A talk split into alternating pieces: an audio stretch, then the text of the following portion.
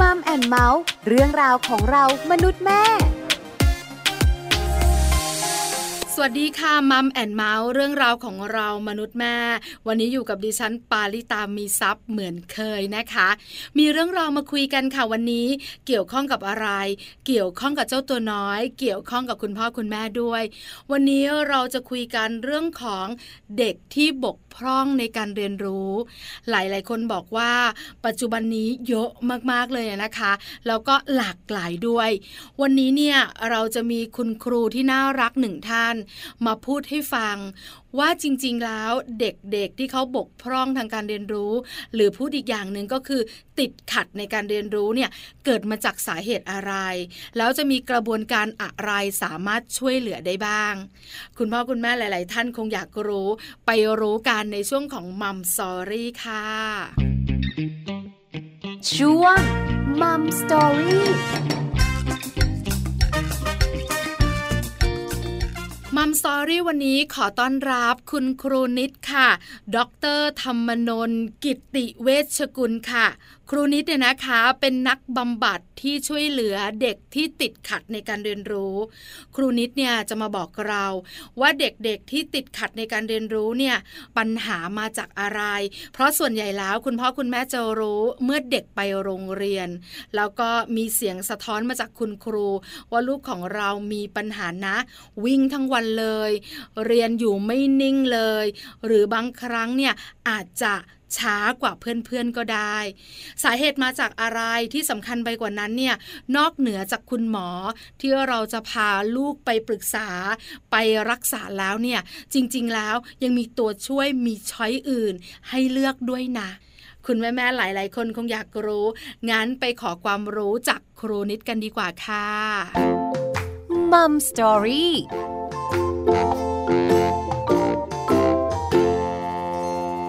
สวัสดีค่ะ ครูนิดขา ค่ะสวัสดีค่ะ วันนี้มัมแอนเมาส์ดีใจจังเลยได้คุยกับครูนิดนะคะ ที่สำคัญ คุณแม่แม่รวมถึงแม่ปลาเนี่ยก็จะได้ความรู้เพิ่มเติม เกี่ยวข้องกับเรื่องของการเรียนรู้ของเจ้าตัวน้อย แต่เป็นเจ้าตัวน้อยที่มีความบกพร่องเนี่ยนะคะ กับการเรียนรู้ที่เกิดขึ้น คุณแม่แม่หลายท่านประสบปัญหานี้ วันนี้ครูนิดจะให้ความรู้ให้คำแนะนำดีๆ ครูนิดขาเราคุยกันในมุมของของเด็กที่มีความบกพร่องทางการเรียนรู้ คุณแม่แม่คงอยากรู้ว่าเป็นแบบไหนบ้างอย่างไร ครูนิดอธิบายหน่อยสิคะ จะลองคิดถึงภาพนะคะว่าเด็กที่เราคิดว่าคำว่าปกติเนี่ยคืออะไรนะคะ ปกติเราอาจจะมีจินตนาการว่าเด็กเนี่ย ถ้าเข้าห้องเรียนน่าจะนั่งนิ่งแล้วก็ เรียนรู้ได้ใช่ไหมคะ สมมติเข้าไปเรียนอนุบาลปหนึ่งปสองก็คือว่าสามารถนั่งเรียนได้ สามารถไปกับกระบวนการกลุ่มได้ แล้วมีวันที่สดใสมีวันที่เขาแย่ แล้วก็มีเวลาที่เขาสงบด้วย ถ้าเด็กมีอารมณ์เวลาที่เขาโกรธเนี่ย เกิดการทำร้ายตีตัวเองหรือว่าทำร้ายคนอื่น หรือว่าเขาเรียกมันมีพฤติกรรมที่ท้าทายเนี่ย เราก็จะรู้สึกว่า เอ้ย เขาเป็นอะไรอะ่ะ ใช่ไหมคะ อันนั้นก็เบี่ยงเบนจากความปกติ แต่ความปกติในที่นี้คุณนิดว่ามันก็ไม่มีคำจำกัดความที่ชัดนะ แต่เอาแบบภาพคร่าวๆที่เรามีความคิดในใจ ว่าเรารู้สึกว่านี่คือความปกติของเด็กทีนี้พอเด็กที่มีภาวะที่เรารู้สึกว่าดูแลเขายากจังทำไมครูชอบมาฟ้องว่าลูกมีปัญหา อันนี้อาจจะเริ่มต้นที่คุณพ่อคุณแม่คิดว่าเอ๊ะลูกเรามีความผิดปกติตรงไหนไหมนะคะ อาจจะต้องถามคุณปากลับไปว่าเอ๊ะแล้วอย่างนี้คุณปาจะเห็นภาพของอะไร ถ้าบอกว่าเออไม่ปกติอะไรอย่างเงี้ยใช่ไหมคะคือถ้าปกติเนี่ยพัฒนาการตามวัยของเขาเนี่ยเกิดขึ้นแน่นอน อันนี้ชัดเจนสำหรับคุณแม่แม่ที่มีลูกชายลูกสาวเนี่ยที่มันปกตินะคะ วัยเท่านี้เนี่ยเริ่มจะคาน เริ่มจะเดิน เริ่มจะพูดเข้าโรงเรียน แล้วก็เรียนได้อยู่ร่วมกับ หลายหลายคนได้ แต่เมื่อไหร่ก็ตามแต่ที่คุณครูฟ้อง ว่าลูกคุณแม่วิ่งทั้งวันเลย กระโดดแล้วก็สนแล้วก็ไม่อยู่นิ่ง เรียนเนี่ยนะคะค่อนข้างจะเรียนรู้ได้ช้า คุณแม่คุณพ่อเริ่มจะเอะค่ะ ครูนิด เออเอาละสิ เมื่อเอะปุ๊บ ต้องมีอะไรเกิดขึ้นแน่นอน อันนี้แหละอาจจะเป็นการเริ่มต้นที่เราต้องสังเกตลูกแล้วว่าลูกของเรามีปัญหาไหม แต่เมื่อสักครู่นี้ครูนิดถามแม่ปลาว่า ถ้าไม่ปกติในมุมของแม่ปลา แม่ปลาจะคิดว่าเป็นยังไงถ้าถามเนี่ยนะคะครูนิดแม่ปามองว่าอาจจะเป็นความบกพร่องตั้งแต่เขาเกิด อาจจะเป็นเรื่องของออทิสติกบ้าง เรื่องของสมาธิสั้นบ้าง หรืออาจจะมีหลาย ๆ โรค ที่เกิดจากการเรียนรู้พูดช้าอย่างเงี้ย หรือไม่ก็เขียนกลับด้านกับครูนิด เคยเจอค่ะเหมือนเขียนแล้วส่องกระจกอะค่ะครูนิดขาเห็นเยอะมากอืมอันเนี้ยเราก็เอ๊ะเหมือนกันว่าลูกของเราเนี่ยต้องเกิดการผิดปกติทางภาษา อันเนี้ยใช่ค่ะในมุมคิดของแม่ปลาคิดแบบเนี้ยว่าไม่ปกติแล้วล่ะค่ะค่ะ ทีนี้เมื่อกี้ที่คุณนิดใช้คำว่าปกติหรือไม่ปกติเนี่ย คือพูดไว้ในในฐานะที่แบบคนทั่วไปชอบใช้คำนี้สำหรับเราเราคิดว่าเออเด็กอาจจะมีความติดขัดบางประการ ตอนนี้เรามาเปลี่ยนใช้คำนี้เนาะเพราะว่าคำว่าปกติมันมันเหมือนว่าเราเรียนสถิติอะค่ะพอเด็กเริ่มเข้าโรงเรียนเราก็เริ่มเห็นลูกของเราเนี่ยต่างจากคนอื่นใช่ไหมคะ ซึ่งต่างนั้นนะครูอาจจะไม่คุ้นเคย แล้วครูก็บอกว่าไม่ปกติอืมค่ะนะคะแต่ จริงๆก็เด็กอาจจะมีความติดขัด หรือว่าเขาไม่ได้อยู่ใน normal range คือไม่อยู่กลางๆเท่านั้นเองนะคะซึ่งเดี๋ยวนี้เนี่ยเด็กมีความหลากหลาย แต่เด็กมีความติดขัดบางประการนะคะค่ะอันแรกที่เอ่ออยากจะสร้างความเข้าใจร่วมกันก่อนนะคะ แล้วที่แม่ปาพูดเนี่ยว่าเออมันมีบางทีความผิดปกตินั้นนะมันก็อาจจะเกิดมาตั้งแต่เขาเกิดเอ่อเมื่อกี้ที่บอกว่าเราจะเริ่มรู้บางทีเราไม่รู้เพราะลูกเราเราเลี้ยงไม่ได้ไปเปรียบเทียบกับใคร แต่เราจะเริ่มเห็นความผิดปกติเมื่อเขาเข้าโรงเรียน เพราะเขาไปอยู่รวมกับคนอื่น ๆ ใช่ไหมคะค่ะจริง ๆ แล้วเขาอาจจะมีความพิเศษของเขาอยู่ตั้งแต่ไหนแต่ไรละ แต่ว่าไม่ได้วิเคราะห์หรือพบเจอ ก็มีอย่างที่แม่ตาพูดทีนี้เนี่ยอีกอันหนึ่งคุณดิกก็อยากจะพูดว่ามันมีลักษณะของความเข้าใจการพัฒนาการที่ไม่ถูกต้อง คลาดเคลื่อน อย่างเช่นเราก็รู้ว่าเด็กเกิดมาแล้วเนี่ยควรจะนอนแล้วก็ค่อยๆคลานแล้วก็เดินนะคะ แต่ว่าส่วนใหญ่เนี่ยเทคโนโลยี หรือว่าการประชาสัมพันธ์ การโฆษณามันเร่งเด็กทำให้เกิดภาวะติดขัดของเขานะคะค่ะ เช่นเราไม่รู้ว่าจริงๆแล้ว เขาบอกว่าไอ้เครื่องที่ไปช่วยการนั่งในรถเนี่ย มันช่วยให้เด็ก ตั้งตัวตรงนั่งเร็วเกินไป มันทำให้กระดูกหรือโครงสร้างกล้ามเนื้อเด็กเนี่ยมันไม่ได้มีพัฒนาการที่เข้มแข็งพอทำให้กล้ามเนื้อเขาไม่แข็งแรง หรือว่าการเคลื่อนไหวบางอย่างเขาผิดปกติ มีผลทำให้การกรอกสายตาเขาไม่ดี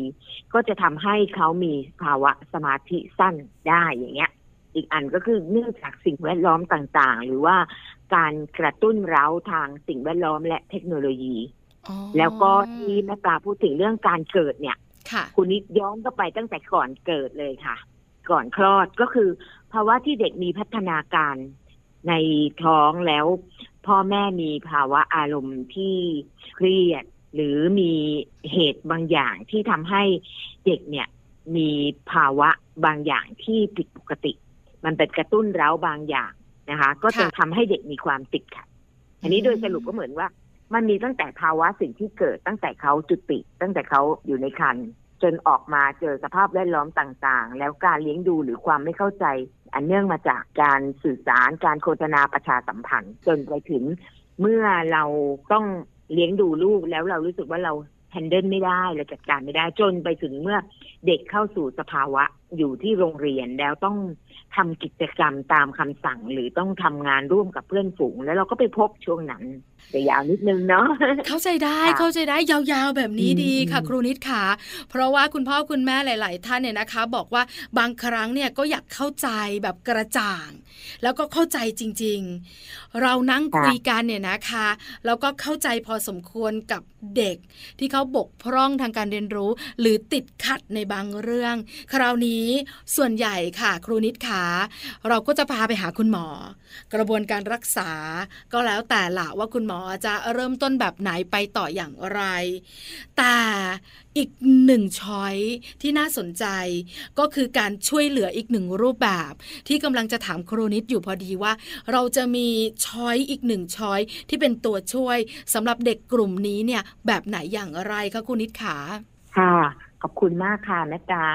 ก็คือว่าส่วนใหญ่พอเด็กเริ่มต่างจากเพื่อน ครูก็อาจจะบอกว่า ลองพาลูกของคุณไปหาคุณหมอสิคะใช่ไหมคะค่ะแล้วบางทีคุณหมอเชี่ยวชาญเฉพาะทางเนี่ย ก็จะทำหน้าที่ในการวิเคราะห์นะคะ วิเคราะห์ว่าเด็กเนี่ยเป็นอะไร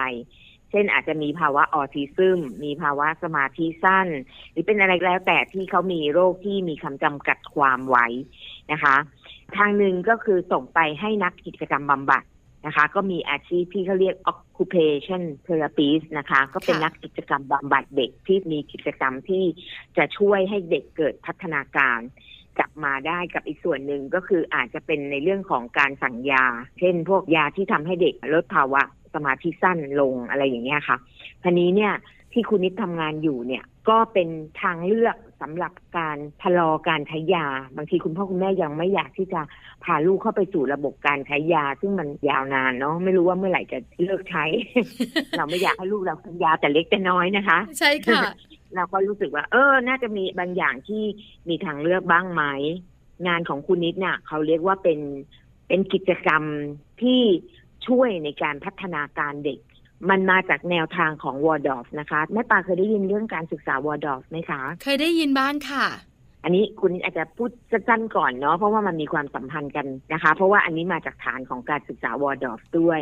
อธิบายสั้นๆก่อน เพราะว่า Waldorf เนี่ยเป็นการศึกษาถ้าเราคิดถึงปฐมวัยอนุบาลหรือป.หนึ่งเนี่ยเราก็บอกว่าเด็กเนี่ยต้องได้รับการพัฒนาสี่ sense พื้นฐานก่อนในช่วงเจ็ดปีแรกของชีวิตนะคะสี่ sense พื้นฐานก็คือ sense of touch sense of life sense of movement และ sense of balance อืมนะคะถ้าเราแปลเป็นภาษาไทยก็คือ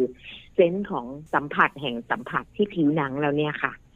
เด็กต้องได้รับการกอดอธิบายแบบคร่าวๆเนาะค่ะก็คือมีการกอดมีการสัมผัส เพื่อให้เขารับรู้ถึงตัวตนเขา ได้รับความอบอุ่นได้กระแสแห่งความเชื่อมโยง sense of life ก็คือการทำงานกับระบบ ภายในร่างกายอะพูดง่าย ๆ การเต้นหัวใจเราเป็นจังหวะเนาะแต่ถ้าเราพาลูกไปนั่นไปนี่นั่งในรถโตในรถเหมือนเด็กที่ช่วงที่กรุงเทพรถติดมากๆเนี่ยเด็กก็ต้องไปกับพ่อแม่ในทุกอย่าง แม้ว่านั่งอยู่ในรถแต่แต่ข้างในเขาเคลื่อนไหวตลอด อย่างเรานั่งเฉยๆบางทีเรายังเมารถเลยฉะนั้นเด็กเนี่ยด้วยความเด็กของเขาอวัยวะยังไม่เสถียรยังไม่พัฒนาการเต็มที่เขาก็มีส่วนที่จะได้รับผลกระทบมากกว่า นะคะ นี่คือ sense of life คือเซนส์ของการมีชีวิต หรือการที่ระบบร่างกายได้ทำหน้าที่ตามปกติอีกค่ะสองเซนส์คือเซนส์ของการเคลื่อนไหวและสมดุลการทรงตัว ถ้าเซนส์การเคลื่อนไหว อย่างเช่นว่าเด็กได้ปีนได้กลิ้งได้วิ่งเล่นวิ่งแล้วหยุดเนี่ยเขาก็ได้ใช้กล้ามเนื้อเขา ที่เราบอกกล้ามเนื้อใหญ่กล้ามเนื้อเล็กเนี่ยค่ะ มันก็ทำให้เขาตระหนักรู้ในร่างกายเขาได้มากขึ้น รู้ว่าจะใช้แรงยังไง เขาก็สามารถมีระบบร่างกายที่แข็งแรงการเคลื่อนไหวที่แข็งแรงนะคะ ซึ่งมันไปสัมพันธ์กับสมาธิด้วยนะคะ อันนี้มันมีความซับซ้อนในการพูด แต่ว่าง่าย ๆ ก็คือว่ามันมีความสัมพันธ์กันนะคะ ทั้งระบบการเคลื่อนไหวแล้วก็สมดุลการทรงตัว สมดุลการทรงตัวเราก็คิดถึงเวลาที่ลูกเราวิ่งเล่นบนขอนไม้เขาก็สามารถเดินได้อะไรวิ่งได้อะไรอย่างเงี้ยค่ะกระโดดอะไรเงี้ย ก็จะทรงตัวอยู่ได้ หรือกระโดดกระต่ายขาเดียวอย่างเงี้ย ก็เป็นเรื่องของสมดุลการทรงตัว เหล่านี้ทางการศึกษาวอร์ดอเห็นว่าปฐมวัยเนี่ยจำเป็นต้องมีการพัฒนาการเรื่องเหล่านี้ให้เต็มที่เพื่อเด็กจะได้มี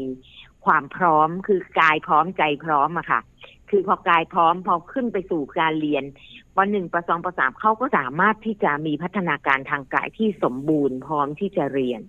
อันที่หนึ่งก็คือว่าพัฒนาการทางกายไม่สมบูรณ์อ๋อส่งผลให้ เด็กเกิดภาวะสมาธิสั้นได้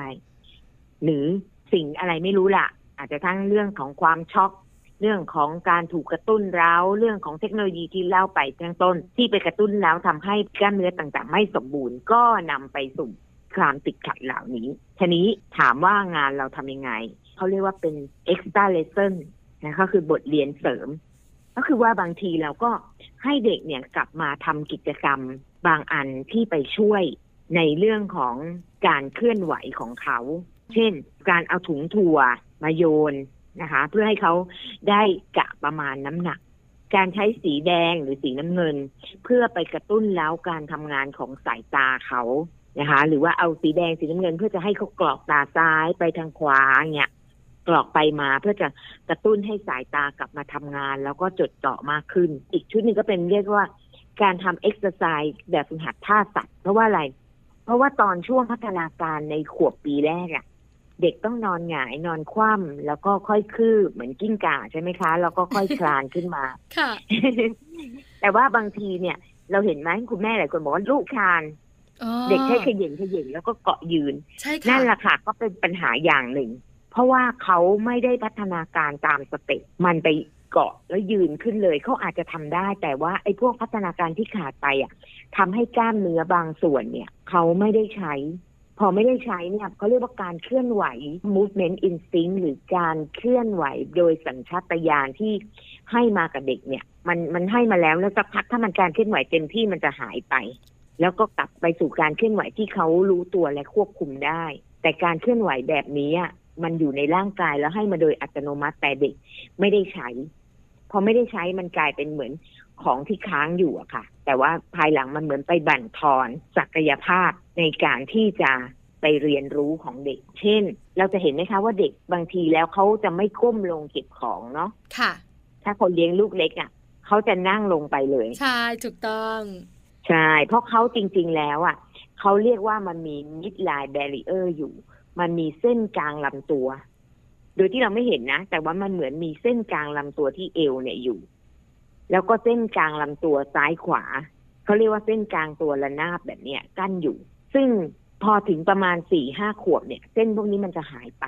ดูว่าเด็กหายไปหรือยังนะสักประมาณสี่ห้าขวบนะ คุณแม่ลองเอาฮูลาฮูปอะเอามาวงกลมมาตั้งดูค่ะตั้งแล้วให้เด็กดูว่าเด็กก้มได้ไหม เด็กโตจะทำได้ใช่ไหมคะ ใช่ค่ะ แต่เด็กเล็กทำไม่ได้ อืม เด็นี่กคุณเล็กเขาจะคุกเข่าหรือคลานเข้าไปอ๋อนี่คุณแม่แม่ไม่รู้เลยนะคะ ครูนิดขาตอนที่ค่ะแม่ปลาเลี้ยงลูกตัวเล็ก ๆ เนี่ย แม่ปลาก็ไม่ได้สังเกตแต่ รู้สึกได้ว่าเด็กเขาจะไม่ก้ม เวลาเขาจะหยิบของเขาจะนั่งยองๆลงไป แล้วเขาก็หยิบใช่เออใช่นึกภาพอันนั้นออก แต่ไม่เคยทดลองอย่างที่ครูนิดบอก เพิ่งรู้วันนี้แหละค่ะ เป็นความรู้จริง ๆ ค่ะคุณนิดค่ะ เออ อันเนี้ยนะ เป็นตัวอย่างเดียวนะ ของอีกหลายหลายๆอย่าง ธรรมชาติแต่เขาให้มาเพื่อส่งเสริมพัฒนาการอย่างเช่นกั้นลำตัวเนี่ย เพื่อให้เด็กได้ใช้ส่วนบนกับส่วนล่างเขาค่ะ ให้เต็มที่นะคะ แล้วพอมันใช้แล้วสักพักมันจะหายไปเอง ก็หมายถึงว่า เออเขาหายไปแล้ว ฉะนั้นเขาก็จะพัฒนาการอ่าบนล่างได้อย่างอิสระละ หรือว่าซ้ายขวา บางทีเราส่งของให้เขามือซ้ายเขาก็จะใช้ซ้ายเลยนะหรือว่าถ้าเขา หยิบของทางฝั่งซ้ายมือเขาจะส่งให้ขวาเนี่ยเขาก็จะเหมือนส่งให้ตัวเองอะส่งค่ะของให้ค่ะตัวเอง เพราะว่าอะไร เพราะมือซ้ายเขาไม่สามารถข้ามไปฝั่งขวาได้อ๋อตอนช่วงหกเจ็ดขวบเนี่ยบางทียังทำไม่ได้นะ แล้วทีนี้การที่มันมีกิจกรรมการคืบคลานของเขาอะ มันไปช่วยละลาย พวกแบรีเออร์ เส้นกลางลำตัวแบบนี้ให้มันหายไป ถ้าเขาได้ใช้พัฒนาการตามวัยเขาเต็มที่ สมมติเขาคืบคานแบบท่าจิ้งจกเนี่ยหน้าจิ้งกาเนี่ยมากๆเนี่ยคือเขาใช้ส่วนท้องเนาะแล้วมันก็จะทำงานจากส่วนนี้ให้มันหายไปเอง แต่ถ้าเด็กไม่ได้มีการคืบคานหรือเคลื่อนไหวพอเพียงเนี่ย พวกนี้มันจะค้างนาน อาจจะไปถึงแปดขวบเก้าขวบและฉะนั้นเนี่ยเวลาเด็กเขียนหนังสือมันก็จะเบ้ออกไปด้านใดด้านหนึ่ง เขาจะใช้พื้นที่ตรงกลางๆเขาไม่ค่อยได้ เวลาเรา พาเด็กไปในห้องเรียนเราก็รู้สึกเหมือนเออลูกเราทำไมเขียนช้าทำไมลูกเราเหมือนเขียนกลับหัวเหมือนเมื่อกี้ที่แม่ปลาบอกอะค่ะอืมค่ะ มันก็จะพบว่ามันมีภาวะต่างๆ ซึ่งภาวะแบบนี้เนี่ย ผู้ที่ศึกษาหรือว่าผู้ที่เรียนรู้มาเพื่อการวิเคราะห์เนี่ยเขาก็จะแปลความเขาก็จะทำความเข้าใจว่าไอ้ติดขัดเนี่ยมันติดตรงไหน มันติดไอ้เส้นกลางลำตัวแนวขวาง หรือเส้นกลางลำตัวแนวตั้ง หรือระบบอื่นๆเยอะแยะเลยเออ ดูซับซ้อนไหม ครูนิดอืมขาซับซ้อนแต่เข้าค่ะใจได้ คือแม่ปลาอืมรวมถึงแม่แม่ๆอาจจะเข้าใจได้ไม่ทั้งหมด แต่พอนึกภาพออก พอครูนิดอธิบาย เออเข้าใจเนอะ บางคนดีใจครูนิด อุ้ยลูกฉันสายนะบนลูกเออ ไม่ได้เดินคานเลยนะเร็วจังเดินเร็วเลยเออไม่ต้องคานเลย พอกระดึบกระดึบเสร็จยืนเลย ฉันชอบจังเลยใช่ลูกฉันพัฒนาการเร็ว หลายคนไม่รู้ตัวว่านั่นแหละ ส่งสัญญาณไม่ดีแล้วนะ จะมีการติดขัดในอนาคต เพราะเราไม่รู้หรือไปใช้เครื่องช่วยอ่าเหมือนรถเข็นหรือค่ะไอตัวยืนกระโดดอะไรอย่างเงี้ย เพื่อไปช่วยให้เด็กกระตุ้นเขาเหมือนเขาเดินเร็วแต่ว่า เขาไม่ได้ใช้กล้ามเนื้อของเขาเองทั้งหมดในการพัฒนาการมันขึ้นมา ซึ่งมาได้อย่างหนึ่งแต่ว่าบางอย่างมันขาดหายไปในระหว่างพัฒนาการนะคะอืมค่ะเอาแบบง่ายๆเนี่ยก็คือแบบนี้แหละแล้วมันก็เลยส่งผลทำให้ปัจจุบันอืมนี้เนี่ย เด็กๆมีความติดขัดในการเรียนรู้เยอะมาก หลายรูปแบบ ใช่ไหมคะเช่นสมาธิสั้นอ่าใช่เราจะเด่นว่าเด็กอยู่ไม่นั่งไม่นิ่ง ไฮเปอร์เยอะมากอะไรเงี้ย หรือว่ามีภาวะอารมณ์ที่ไม่ดีควบคุมอารมณ์ได้ยากโอ้อืมเอาแต่ใจแสดงออกชัดเจนใช่โวยวายก้าวแล้วก็ร้าวอีกอันหนึ่งที่สำคัญเลยนะ ก็คือว่าการที่เด็กมีเจตจำนงต่ำอืมเขาเรียกวิวอะค่ะค่ะคือการใช้กล้ามเนื้อทางกายเขาน้อยเนี่ยแม่ปาลองคิดสิคะ การที่เด็กเนี่ยเขาหงุดหงิดกับการที่เขา ยืนไม่ได้สักทียืนแล้วล้ม แล้วก็กว่าจะเดินได้เขาจะหงุดหงิดเนาะมันเป็นการต่อสู้เราคิดว่าในวัย แค่นั้นเนี่ยแต่การต่อสู้เพื่อจะยืนหยัดบนโลกนี้ให้ได้เนี่ยโอ้มันเป็นชัยชนะที่ยิ่งใหญ่มากเลยนะอืมแต่การที่เขาไม่ได้ทำด้วยตัวเองเนี่ย มันเป็นการลดทอนพลังงานที่เขาจะก้าวขึ้นไปด้วยตัวเขาเอง ฉะนั้นเราจะเห็นมากเลยว่าเด็กเดี๋ยวนี้เนี่ยมีความฝันแต่ไม่มีพลังในการทำให้สำเร็จ อันนี้ไม่ใช่เรื่องแค่บกพร่องนะ แต่มันหมายถึงเจตจำนงที่เด็กจะมีความมุ่งมั่นในการทำงานอะไรให้เสร็จสักชิ้นเนี่ย มันยากมากค่ะ เพราะว่าแค่ยืนบนโลกนี้ก็ยังยืนด้วยตัวเองไม่ได้เลย ตัวช่วยเยอะแยะไปหมดเลยค่ะครูนิดค่ะใช่ไหมใช่ใช่อืมอืมเข้าใจค่ะ ว่าทำไมเด็กอืมเดี๋ยวนี้ถึงมีความพยายามน้อย มีความอดทนน้อยเหลือเกินกำลังจะเดินไปตรงกลางและกำลังจะสำเร็จละถ้ามันยากทิ้งเลย แล้วเปลี่ยนใช่ครูนี่เคยเห็นคลิปบางคลิปอะนะคะ ที่แบบเขาจำลองอะอ่าที่ค่ะทำปุ่มๆไว้อะมันดีนะคะ แต่นี่บางทีพ่อแม่เห็นลูกอุ๊ยไม่ได้ไปลองเท้าให้เด็กขึ้นไป หรือไปช่วยอะไรอย่างเนี้ย การที่ไปทำแบบนั้นนะมันไปลดทอนศักยภาพที่เขาใช้กล้ามเนื้อ ถ้าเขาไม่ได้ก็แสดงว่าร่างกายเขายังไม่พร้อม แต่การไปหนุนเสริมเนี่ยเขาถึงแต่ว่ามันไปลดทอนศักยภาพในการพัฒนาการบางอย่างของเขาลงค่ะค่ะโดยที่คุณพ่ออันเนี้ยคุณแม่ไม่รู้อืมตัวกับคุณนิดใช่ใช่อืมไม่รู้แล้วมันก็เป็นเรื่องละเอียดอ่อนเนาะว่าค่ะมันก็ไม่ได้ถูกการบอกเล่าหรือ พูดคุยกันที่พอเพียงอะนะคะ มันยังไม่เป็นความรู้สาธารณะค่ะอืมค่ะ มันก็เลยทำให้เด็กๆเนี่ยนะคะมีปัญหากันเยอะ แล้วครูนิดเนี่ยนะคะ ก็เข้ามาช่วยในเรื่องนี้ทำความเข้าใจคุณพ่อคุณแม่แล้วก็ช่วยเจ้าตัวน้อยด้วย ครูนิดขานั่งใช่คุยกัน มายาวนานพอสมควรแล้วก็ได้ประโยชน์เยอะ จริง ๆ คิดว่าครูนิดน่าจะมีข้อมูลอีกเยอะเลยทีเดียว ที่จะบอกกล่าวเราที่จะแนะนำเรา แต่วันนี้เวลาของมัมแอนเมาส์หมดแล้วอะสิคะครูนิดขาใช่แปะโป้งเสียดายจัไว้งเลได้ยไหมสามสิบนาทีแป๊บเดียวนะคะแปะโป้งไว้ได้ไหมคะคุณนิดขาแล้วเดี๋ยวครั้งหน้า เรามาต่อกันวันนี้ถือว่าเรามาทำความเข้าใจกับคุณพ่อคุณแม่กันก่อน เรื่องของค่ะเด็กๆ ที่ปัจจุบันนี้ทำไม ถึงมีการบกพร่องกันเยอะ มีการติดขัดกันมากมาย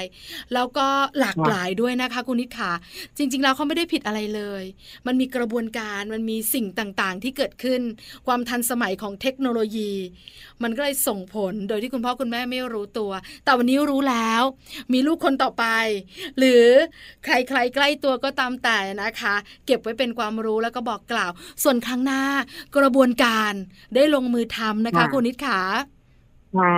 ได้เลยค่ะ งานช่วงท้ายค่ะคุณนิดขาให้คุณนิดฝากดีกว่า ว่าคุณนิดอยากจะฝากอะไรไว้ กับประเด็นที่เราพูดคุยกัน เชิญเลยค่ะคุณนิดขา ค่ะก็ขอสั้นๆตอนนี้เนาะหลังจากที่เราได้เรียนรู้แล้วเนี่ย บางทีเด็กนะคะ ให้ได้เคลื่อนไหว ให้ได้วิ่งเล่น ให้ได้มีความสุขนะคะ อย่าไปขโมยเวลาของเขา เพราะว่ามันเป็นเวลาของการพัฒนาการทุกอย่างในชีวิตที่สำคัญมาก ๆค่ะ แล้วก็เลี้ยงลูกให้ใกล้ชิดกับธรรมชาติให้มากที่สุด เหมือนในสมัยก่อนที่พวกเราเคยได้วิ่งเล่นนะคะ เทคโนโลยีหรือเครื่องมือต่างๆนะคะ มันเป็นไปเพื่อการค้าและการตลาดมากกว่าเหมาะกับเด็กอะค่ะ ก็ขอฝากไว้อย่างนี้ก่อนละกันนะคะ ในช่วงนี้ก็ขอบคุณแม่ปานะคะ แล้วก็คุณแม่แม่ๆทั้งหลายที่มีความใส่ใจในเรื่องนี้ ในการพัฒนาลูกก็มาพัฒนาตัวเรานี่แหละค่ะวันนี้ Mom and Mouth ขอบพระคุณครูนิดมาก ๆ เลยนะคะสำหรับความรู้และค่ะคำแนะนำดีๆ ขอบพระคุณค่ะค่ะสวัสดีค่ะ สวัสดีสวัสดีค่ะค่ะ mom story ขอบพระคุณครูนิดค่ะ ดร.ธรรมนนท์กิตติเวชกุลนะคะ นักบำบัดที่ช่วยเหลือเด็กที่ติดขัดในการเรียนรู้ วันนี้ครูนิดมาเปิดโลกของคุณพ่อคุณแม่ ว่าจริงๆแล้วเด็กๆที่มีการติดขัดในการเรียนรู้ บกพร่องในการเรียนรู้หลายๆ ด้านเนี่ย อาจจะมีสาเหตุมาจากการเลี้ยงดู อาจจะมีสาเหตุมาจากเทคโนโลยีที่ทันสมัยที่เป็นตัวช่วยในการเลี้ยงลูกของคุณพ่อคุณแม่ก็ได้ โดยที่คุณพ่อคุณแม่ก็ไม่รู้ตัวด้วย ที่สำคัญกระบวนการช่วยเหลือ รวมถึงตัวช่วยในการที่จะช่วยพัฒนาเด็กที่เป็นแบบนี้เนี่ยโอ้โหมากมายหลากหลายวิธี แต่ต้องเป็นครั้งหน้าแล้วล่ะที่เราจะได้คุยกันเรื่องของกระบวนการ แต่สำหรับวันนี้ได้ความรู้แน่นอนสำหรับคุณแม่แม่และคุณพ่อพ่อในมัมแอนเมาส์ค่ะ วันนี้มัมแอนเมาส์เรื่องราวของเรามนุษย์แม่หมดเวลาแล้ว เจอกันใหม่ครั้งหน้าพร้อมเรื่องราวดีๆ วันนี้สวัสดีค่ะมัมแอนเมาส์เรื่องราวของเรามนุษย์แม่